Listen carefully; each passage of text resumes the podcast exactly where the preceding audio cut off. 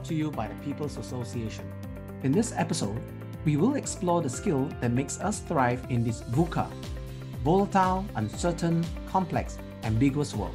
We'll be talking about adaptability. I'm your host, Ryan Lin. Joining us today is our special guest, who is a business and marketing transformation leader with over 20 years of experience in senior leadership roles across the globe. She has racked up extensive industry experience from the tenures in both public and private sectors, such as Singapore Economic Development Board, Singapore Technologies, Sembawang Corp, Dentsu, Young and Rubicam, and IBM. More recently, she was a senior leader in the tech industry as Chief Digital and Marketing Officer of Fuji Xerox Singapore. Let's welcome Susie Wong to the Industry Guru podcast series. Hi, Susie. Thank you for taking time to chat with us today. Hi, Ryan. Delighted to be here to have this conversation. Oh, the pleasure is mine. As one of the few women leaders in the tech industry, could you tell us more about your professional journey and how has it been thus far? I see my professional journey in three phases, right? I think of it as phase one being exploratory, whereby I spend most of my time actually in the public sector space and government linked companies doing predominantly business development type work. Second phase, um, I think of it as a defining phase because that was when I moved from public sector to private sector. And that's where I really hone in on you know, my skills as a B2B marketer in the tech space. And then the third phase is uh, the phase I'm in now. I think of it as a transformative phase, whereby I'm looking at all that I've learned in terms of how I can continue to grow, contribute in new, you know, organizational settings, cultural backgrounds, and all that. So that basically it's you know how I look upon my professional journey. It may sound like you know it is pre-planned and all that, but nothing is further from the truth, right? It's only on hindsight when I reflect and look at it and say, hey, by God's grace, that was how it has panned out. For phase three, you're just beginning that journey, yes? Yes, yes, that's right. I'm excited about the learning and the growth that awaits. Fantastic. Now, considering the various leadership roles you've had so far and having to manage teams, right, which is not just local teams, but also of across various regions, I'm sure you're no stranger when it comes to adapting quickly to constant changing and evolving environments. So, could you tell us some of your moments in your professional career where you had to be extremely adaptable? I would like to correlate that right to the three phases in my professional journey. And as I was reflecting about it, you know, I can't help but actually laugh about it as well. So the first phase was uh, when I joined the public sector as a rookie. This is like 20, 30 years ago, before email was available, before online meetings and all that, right? And I was involved in doing prep work for a G2G project on tourism. In those days, you know, I would tag along with a senior colleague and we would take the first flight out to a neighboring city in the ASEAN region to meet with the secretary to a minister to do the prep work for the MOU signing and all that. And I remember us going on the flight and, and it was the same day turnaround. We would go there filled with, you know, a list of agenda in terms of things we want to talk about. But after a few of these single day trips, we realized we're not getting anywhere because because half the time the assistant was being called up by the minister and it was frustrating to say the least. But we learned to make it work because he was an effective and the only gatekeeper to the entire thing, right? To the entire discussion prep work. So that was, I guess, you know, my first foray into international business relations and culture. So that was the first. And the second one was when I moved from the public sector to the private sector. And I thought I knew how bureaucracy is spelled. Little did I realize when I joined this big multinational, which had 400,000 people across the globe, right? My first time into tech, matrix organization, and meetings of businesses were conducted through teleconferences, phone calls, and all that. I started as an integrated Marcom program manager, which meant that I had to basically manage multiple stakeholders locally, overseas, across business units, and all that. It's like bam. Because it was an American organization, when you go to a meeting, everyone has a point of view. And it was very challenging to be able to decipher who do I listen to, whose opinion counts, and who should I just ignore. It's going to be so different from your public sector kind of experience, isn't it? Yes, yes. Where, you know, everything was sort of a lot more neater, right, in terms of decision making. So, yeah, so it was a whirlwind. I was, you know, and, and I had to learn very quickly because I was a project manager managing program budgets. And if I didn't execute, there would be issue. The third was when I move across commercial entities where I was um, brought in to join a company to play the role of a change agent basically rethink and build a marketing organization. The organization I came from was one that I would say pretty advanced and progressive in its craft, right, in the marketing space. So in the organization that I joined, I basically had to bring the new vision and build it and co-create it with the team. It was a challenging start because I had to navigate not just building a new discipline, right, aka marketing, but also understanding the new culture and all that. You know, the strategy may be aligned with uh, the CEO and my peers in terms of what needs to be done, but the proof of the pudding, as they say, is in the eating, the execution. So that proved to be another sort of very exciting, lots of learning. And when I look back, right, I can only be thankful that uh, I survived those experiences. Everybody knows that they should change, but not many people wants to change, right? But what was at stake across these three scenarios that you have stated to us? What's really at stake, and why is it really necessary uh, to be adaptable? It was survivor basically, because in all of these three instances, right, I had to make it work because you know, not doing anything or leaving things as they were was not an option. So when I joined from public to private sector in this large, heavily matrix organization, as I said, you know, my responsibility was program management.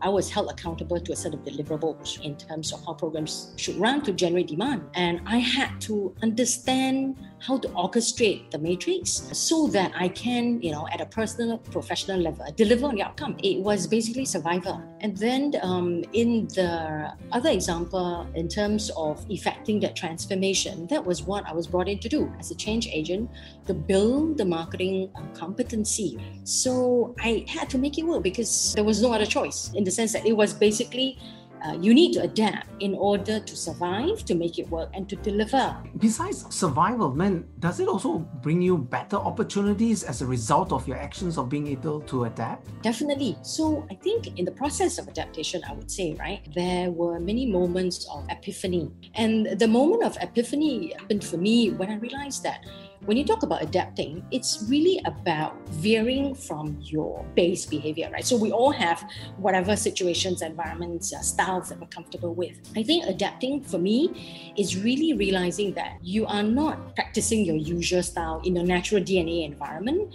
You have to practice a different style that is not intuitive to you in order to make it work. But at the same time, you're at peace. You know, you can to some extent comfortably navigate it, I think that's when you know we can look to ourselves and say, hmm, I think I'm adaptable. I can make it work. Whether you want to do it for the long haul or not, I think it's a different story. But at least you know you sort of prove your own matter to yourself that okay, I can switch around. I can modify my behavior depending on what it takes to make it work. I think the keyword is at peace uh, with whatever style that you have. But these days, that seems to be like a default skill you need to have, right, in this kind of working environment that we have. Yeah, definitely. Because uh, I think it's Hobson's choice, right? I mean, people say, oh, do you need to adapt? As I said earlier, it's survival. You don't have a choice. You have to learn. I mean, unless you know your own cocoon and all that, and you know a different world altogether. But as long as you are economically active, you have to. So it's no longer business as usual, but business unusual. Huh? So you mentioned some of it earlier, right? To the challenges when it comes to adapting, which is the uncomfortable feeling that you will normally have to get by default. So how did you go about managing these kind of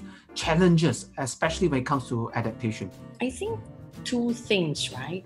So when we talk about challenges, we at a personal level, right, you'll always be tempted at points, right, to sort of give up. So a couple of things that I do over time. One is examine your personal motivations. Because when you are faced with a crisis or a challenge, the cause of least resistance is exit and bail out then you always have to ask yourself, right, why am I here in the first place? So examine your own personal motivation. And for me, as I said, happened multiple times. When I joined the tech firm, I was new to tech. I remember for the first six months, right, and I kid you not, every single day I asked myself, am I going to quit the next day? For six months why did I join, right? I had a certain set of objectives, and my own social contract with myself was that I would review at the end of two years because that was the time that I felt I needed to give myself to learn and the organization. So at every juncture, when I say, okay, am I going to quit tomorrow? I ask myself, what is my personal motivation? Have my objectives changed? If they have not changed, then I need to soldier on. And then the question is, how do I help myself? I was consuming tech literature every weekend for six months. Okay, that's not in my natural behavior because I'll be consuming fashion and stuff like that, to be honest. You know, I needed to bring myself to equilibrium and steady state, right? So, how do I help myself and how do I leverage, you know, on my peers and all that? So, I think it's essential when we are faced with challenges to really examine our personal motivations. So, that's one and therefore also go back to the anchor of your own belief systems. You know, for me, it's my Christian faith. You know, for others, maybe something else. I think that's really important. So that's the first. The second thing is don't be afraid to ask for help. I have two or three people who reverse mentor me because I want to keep in touch with what's happening. And I think it's so essential that when we don't know, we have to ask, right? And it's okay to ask somebody who's half our age because we learn from each other. So I think check in that ego and pride at the door and don't be afraid to ask for help because nobody has all the answers for sure. Now, still on the topic of mindset, I think I've heard a lot of people talk about this as well. Uh, and one of the reasons for not going or wanting to adapt is that naturally, most people assume that adapting requires a lot of compromises. Now, is that true? And what is your personal view of that? I don't necessarily agree because I think when you think of adapting, it's about effecting a change to make something work in a situation. Compromise to me involves a concession, involves a trade off. So I think that when it comes to adapting to situations and styles and all that, it can be win win versus a compromise, which implies, uh, you know, win lose kind of situation. So, like for example, in the instance where I talked about navigating marketing transformation change as a change agent, I had in mind, okay, you know, this can't be too difficult. I'm going to effect a marketing transformation within a year. It didn't quite pan out that way because of the people factor, the culture, and all that. And I had to adapt to make it work. It took longer, but I personally benefited from the process because I learned new things about my own leadership. I really don't think that adaptation involves compromise. I mean, in some instances it may, but I think across the board it can be a win win situation. Eh, you don't always have to lose something valuable as a result. Exactly, yeah. And you can learn something in the process. And to me, that is a win, you know, in itself. Maybe we can then change our conversations and shift a little bit of gears towards the organization as a whole. Now, there's been a lot of changes in the past year that's put a lot of pressure on the workforce as a whole. And individual workplaces have especially become very agile and quick in adapting to changes. So, from your leadership view, how do you think workplaces can actively cultivate adaptability among employees and foster an agile workplace culture? I think of it as um, three things, right? And for me personally, the easy way to remember is the three M. The first M is mission. I think there must be clarity of purpose one of the things that gets my goat when it comes to agile is that oh I need to do this you know because you need to be agile that to me is is an excuse and it's cliche right so when it comes to mission the clarity of goals I think it's very important that individuals are able to describe what success looks like you must be able to visualize it so that's the first M mission then membership the people in the group is no longer about hierarchy and all that people are members right because they bring to bear a set of skills so it can be multidisciplinary, it can be multifunctional, right? But people have a specific contribution to make in terms of the end outcome. And that's where the team becomes very self directed in terms of how they drive to the outcome. So that's the membership. And the third bit is, of course, metrics measurement. And in an agile world, unlike a waterfall world whereby there's a saying, right, the annual plans are dead because your plans are alive and they need to iterate, course correct at every juncture. So the metrics become important in terms of what are the uh, minimum viable success indicators, milestones, and all that. And failing, you know, is part of the process many organizations say, oh, it's okay to fail, right? But, you know, you think about it, I was just reflecting uh, previously, every quarter, right, you have the programs that rock, campaigns that succeed best practices, right? Why do we not have like worst practices? Why do we not have stuff that rewards, right, within code, poor performing uh, programs, right?